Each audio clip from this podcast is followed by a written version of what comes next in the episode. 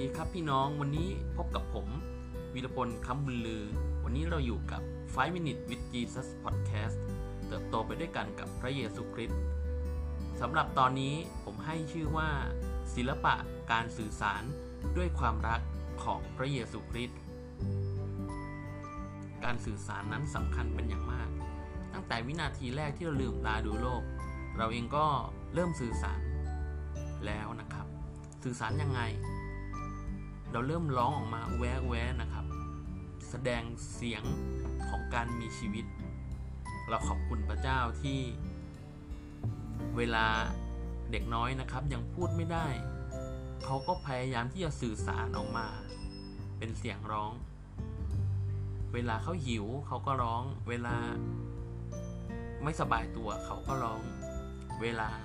ทุกข์ใจเขาก็ร้อง เวลาต้องการความสนใจเขาก็ร้อง เวลา หิวนมนะครับหรือว่าต้องการอะไรสักอย่างหนึ่ง พ่อแม่เองก็จะทราบ เพราะว่าเขาสื่อสารออกมาเป็นเสียงร้องแหวะแหวะเมื่อเราโตขึ้นคำพูดสำคัญเป็นอย่างมากครับพี่น้องคำพูดอาจจะทำให้คนดีใจจนน้ำตาไหลคำพูดอาจทำให้คนคิดสั้น จนถึงขนาดอยากจะฆ่าตัวตายคำพูด อาจทำให้คนมีกำลังใจคำพูดอาจทำให้คนหมดกำลังใจได้ ในช่วงเวลานี้เป็นช่วงเวลาที่เราเองจะเป็นจะต้องสำแดงความรัก ซึ่งกันและกันเป็นอย่างมากในทุกๆด้าน ซึ่งวันนี้ผมจะมาพูดคุยกับพี่น้องเรื่องของการใช้คำพูดก่อน แล้วก็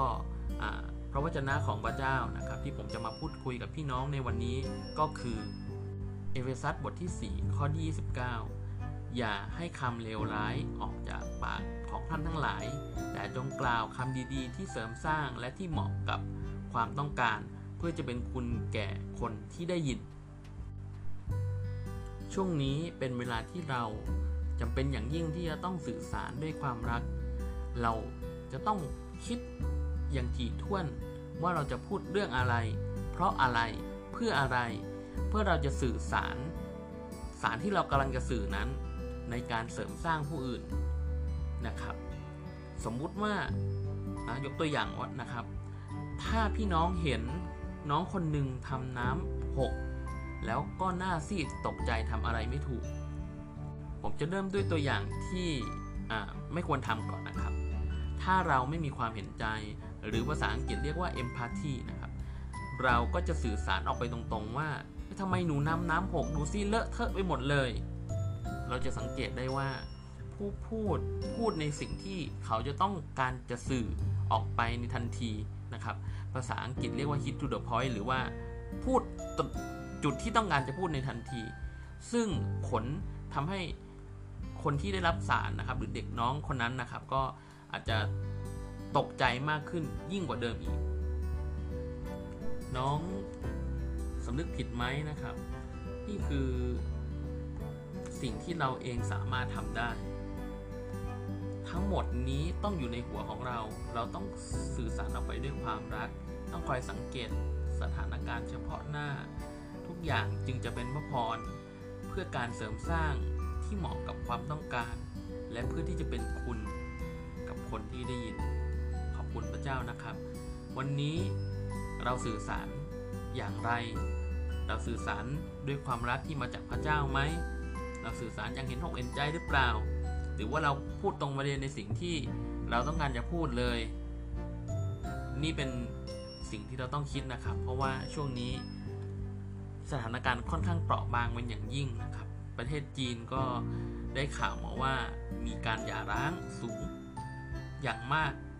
เนื่องจากว่ากักตัวอยู่ด้วยกัน ทีนี้เนี่ยเราเองนะครับใน ฐานะที่เรามีทางเลือกนะครับ เราสามารถเลือกได้ว่าเราจะอยู่แบบไหน เราจะใช้คำพูดแบบไหน เราจะต้อนรับพระเยซูคริสต์เข้ามาในชีวิตไหม และเราเองจะพูดอย่างไรที่จะเสริมสร้างผู้อื่น และจะเป็นพระพร เสริมสร้างครอบครัว เสริมสร้างทีมงาน เสริมสร้างเพื่อน เสริมสร้างคนรู้จัก และนำเขามารู้จักพระเจ้านะครับ ก็เชื่อว่าวันนี้นะครับพี่น้องจะได้รับพระพร แล้วก็ สิ่งที่ผมท้าทายพี่น้องคือให้พี่น้องลองช่างสังเกตสักนิดหน่อยนะครับ พูดช้าลงสักนิดนึงนะครับ คิดมากขึ้นอีกนิดนึงนะครับ ผลลัพธ์อาจจะดีขึ้นจนพี่น้องต้องตกใจนะครับ วันนี้ผมอยากหนุนใจพี่น้องนะครับว่ามีปัญหาชีวิตพระเยซูคริสต์ช่วยได้ ขอให้เรานะครับมาเติบโตไปด้วยกันกับพระเยซู ขอบคุณทุกท่านที่ติดตาม 5 Minute with Jesus Podcast เติบโตไปด้วยกันกับพระเยซู หากพี่น้องต้องการศึกษาเพิ่มเติมเกี่ยวกับเรื่องของพระเยซู ติดต่อมาทาง inbox ใน Facebook ของคริสตจักรสามัคคีธรรมได้ วันนี้ลาไปก่อนขอพระเจ้าทรงอวยพร สวัสดีครับผม